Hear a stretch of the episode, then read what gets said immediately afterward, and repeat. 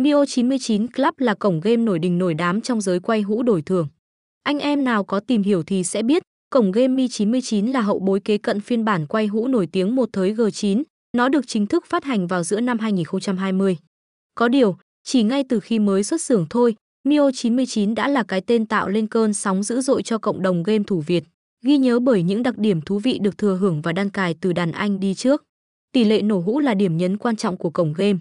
Độ chịu chơi với tỷ lệ cao choáng ngợp, song song với việc áp dụng cơ chế tán xin lộc cực mát tay. Bởi vậy, khó mà có ai bỏ qua Mio 99 bet.